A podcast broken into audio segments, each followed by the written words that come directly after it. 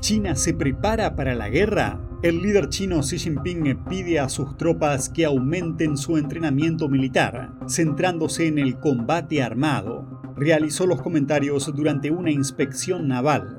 Esto se produce en medio de las crecientes tensiones sobre Taiwán, después de que el régimen chino organizara ejercicios militares alrededor de la isla durante el fin de semana. Estados Unidos y sus aliados están muy atentos, ya que están en juego intereses estratégicos y económicos mundiales. Esto y mucho más en China en Foco. Bienvenidos a China en Foco. Mi nombre es Julián Bertone. El líder chino Xi Jinping está echando leña al fuego. Con las tensiones entre China y Taiwán por las nubes, el líder del Partido Comunista pidió a sus Fuerzas Armadas que refuercen el entrenamiento militar orientado al combate real. Sí hizo el comentario durante una inspección a las tropas navales chinas estacionadas en el sur de Guangdong. La zona da directamente al mar del sur de China y no está lejos de Taiwán. Ambas zonas estarían en primera línea en caso de una guerra caliente. Xi Jinping instó a las tropas a profundizar en el adiestramiento y la preparación militares y a llevar la modernización del ejército chino al siguiente nivel. Su inspección se produce después de que China dijera que suspendió sus ejercicios militares de tres días en torno a Taiwán, aunque hay informes que dicen que las actividades siguen en curso. Beijing puso en marcha el simulacro después de que la presidenta de Taiwán, Tsai Ing-wen, se reuniera con el presidente de la Cámara de Representantes de Estados Unidos, Kevin McCarthy, en California.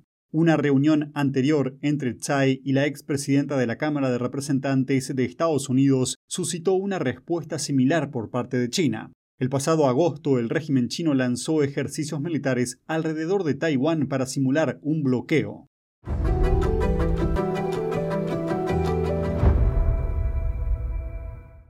¿Cómo ve China a Taiwán? El comentario de un militar chino puede arrojar algo de luz sobre la perspectiva de China. Describió a la isla que se niega a someterse al PSC como un tumor que debe ser extirpado. Si una persona está enferma y tiene un tumor en el cuerpo, tenemos que operarlo para extirpar ese tumor. El coronel retirado de la Marina de Estados Unidos, Grant Newsham, explicó por qué Taiwán es una espina clavada en el costado del régimen chino. Según él, como una democracia sana de 23 millones de habitantes, la mera existencia de Taiwán es una amenaza para la propaganda comunista china. Los comunistas chinos argumentan que a los chinos solo se les puede gobernar por la fuerza, que no hay otra alternativa a ser gobernados por el Partido Comunista Chino.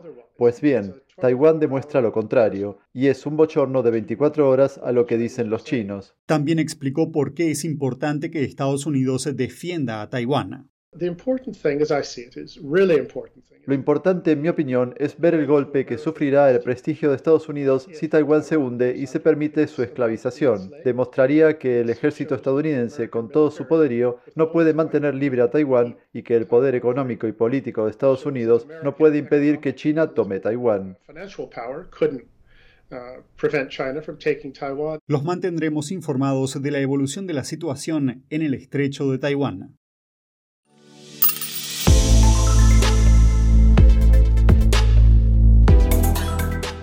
El régimen chino planea cerrar el espacio aéreo al norte de Taiwán.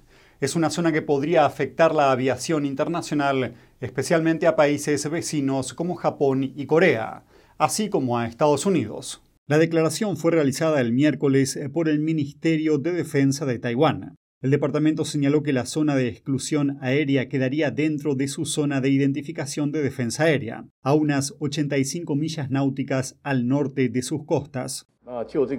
A juzgar por la información pública, incluirá misiones relacionadas con la aviación y el espacio, lo que significa que podría estar relacionado a cualquier cosa que tenga que ver con satélites y comunicaciones. Todos los departamentos están investigando si se trata realmente de eso. Una agencia de noticias japonesa dijo que la zona de exclusión aérea también incluye parte de la zona económica exclusiva de Japón. Horas después, la isla declaró que logró instar a China a que redujera drásticamente su plan, acortando el plazo de la zona de exclusión aérea a una media hora. Esto supone una reducción respecto a los tres días previstos inicialmente. el cambio ayudará a evitar graves distribuciones de viajes, como ocurrió después de los simulacros militares chinos del pasado agosto.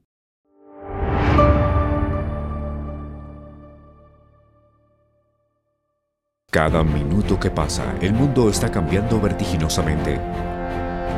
NTD Noticias le trae información objetiva, veraz y sin agendas ocultas. Infórmese de los acontecimientos que impactan a Estados Unidos, Latinoamérica y el mundo, con los mejores análisis de expertos e informes especiales. NTD Noticias, periodismo independiente con los temas más relevantes que muchos medios no se atreven a reportar. Síganos en Epoch TV y el canal NTD en español, en YouMaker.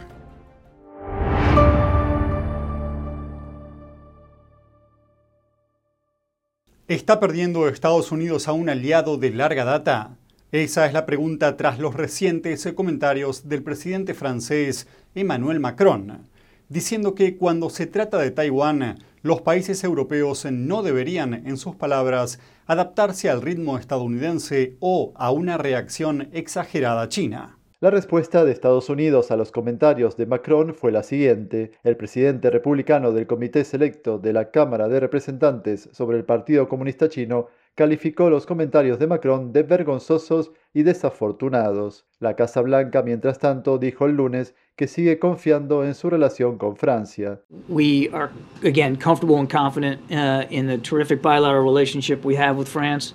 Agregó que ambos países están trabajando juntos en muchos asuntos diferentes, incluida la cooperación en la región Asia-Pacífico. La Alianza Interparlamentaria sobre China señaló que Macron no habla en nombre de Europa, Taiwán también tomó nota. Un alto funcionario cuestionó si Francia todavía conoce las definiciones de libertad, igualdad y fraternidad, añadiendo que los comentarios de Macron lo dejaron perplejo. Los comentarios de Macron sobre Taiwán tienen lugar después de un reciente viaje a China del presidente francés en el que pidió a Xi Jinping que mediara en un acuerdo de paz entre Rusia y Ucrania. Esto tiene lugar mientras China estuvo realizando ejercicios militares en torno a Taiwán durante el fin de semana, tras el regreso de la presidenta de Taiwán, Tsai Ing-wen, de Estados Unidos, donde se reunió con el presidente de la Cámara de Representantes, Kevin McCarthy. El ministro de Asuntos Exteriores de Taiwán dice que está en alerta. Uh, they seem to be uh, trying to get ready uh, to launch a war against Taiwan.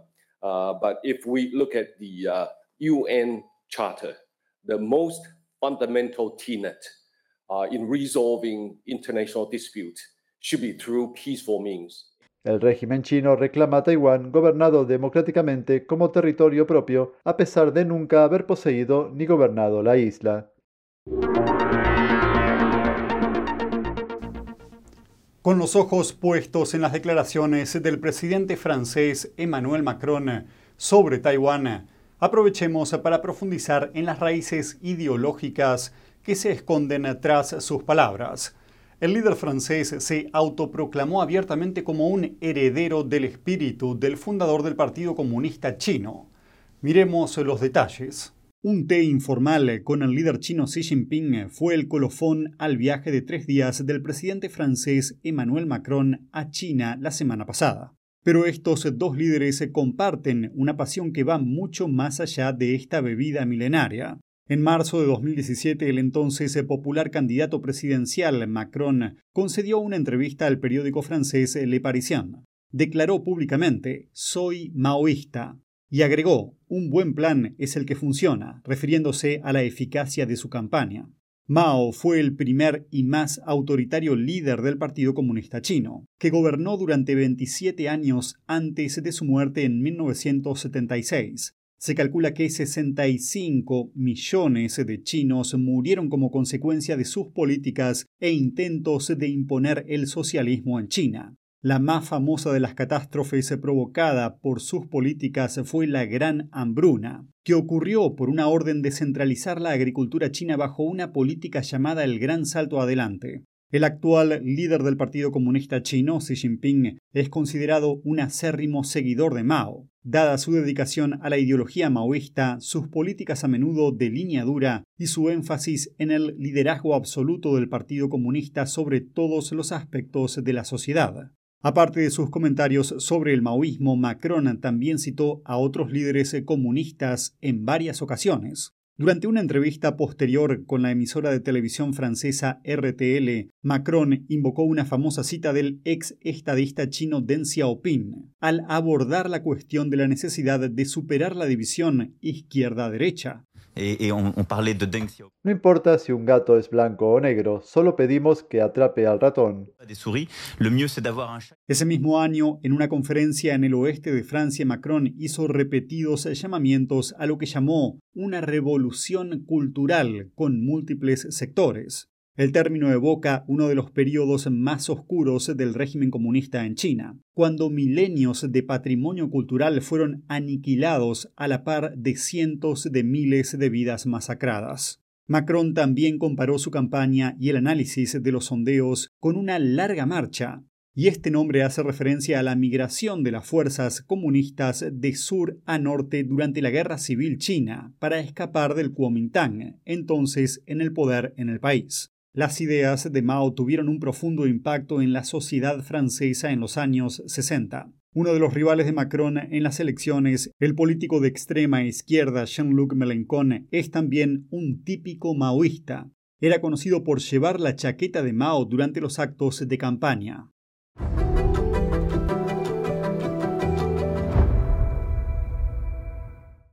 En 2024, dos elecciones presidenciales serán determinantes para el status quo global, una en Estados Unidos y otra en Taiwán. Un exalumno de Harvard se presenta a las elecciones presidenciales de Taiwán. Se lo considera incluso más duro contra China que la actual presidenta Tsai Ing-wen. Es más, se prevé que sea el candidato oficialista de su partido. Las encuestas sugieren que incluso podría ganar. Su nombre es Lai Ching-te, actual vicepresidente de la isla. Antes de que China abandone su intención de usar la fuerza en Taiwán, debemos seguir reforzando las capacidades de defensa de toda la población. Debemos estar preparados para una invasión china y para proteger a Taiwán en cualquier momento. El candidato presidencial lleva décadas en política. A lo largo de su carrera, Lai se hizo conocido por su retórica sin pelos en la lengua. Insiste en que Taiwán ya es independiente, por lo que no hay necesidad de declararlo. Este punto de vista, por supuesto, enfurece a China. La agresiva actuación de Beijing en el estrecho de Taiwán supone un reto tanto para Taiwán como para Occidente. A pesar de no haber gobernado nunca Taiwán, el Partido Comunista Chino considera a la isla gobernada democráticamente como parte de su propio territorio.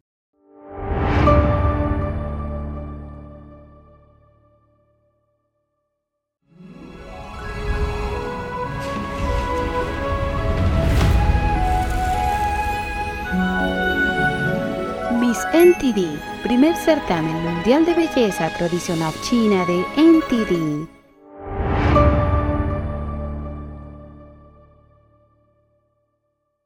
El grupo de danza clásica china Shenyun se gana aplausos y elogios del público en todo el mundo. Pero más allá de las luces del escenario, algunas de las familias de los artistas se enfrentan a una dura opresión que pone en peligro sus vidas debido a sus creencias esta es la historia que nos contó Steven Wang, un bailarín principal de Shenyun. A principios de abril, Steven Wang estaba de gira por el mundo con Shenyun, cuando se enteró que su madre fue condenada a cuatro años de prisión en China. Tras su arresto, el centro de detención no permitió visitas ni avisó a la familia. No teníamos ni idea de lo que pasaba.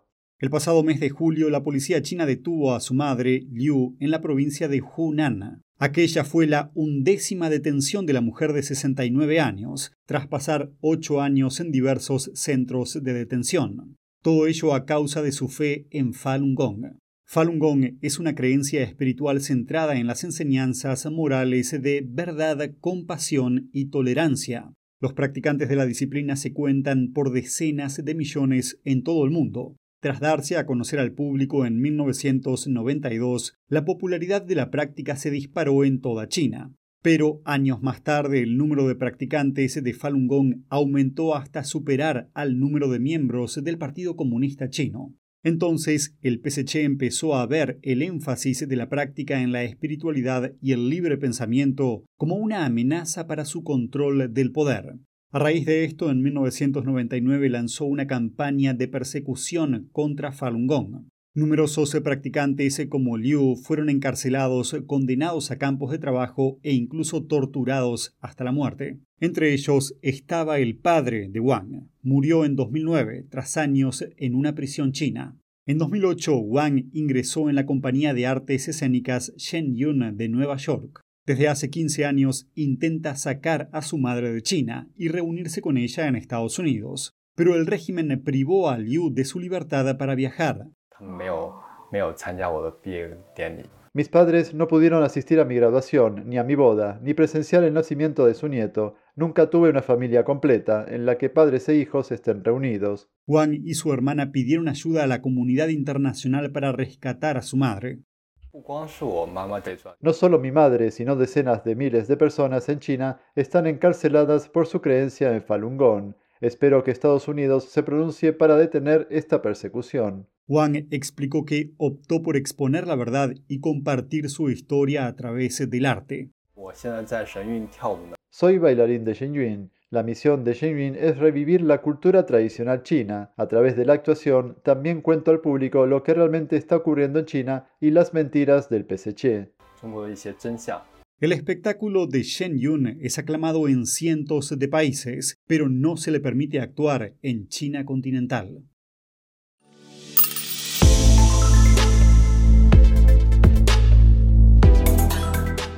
Y eso es todo por hoy en China en Foco. Gracias por acompañarnos y nos vemos mañana.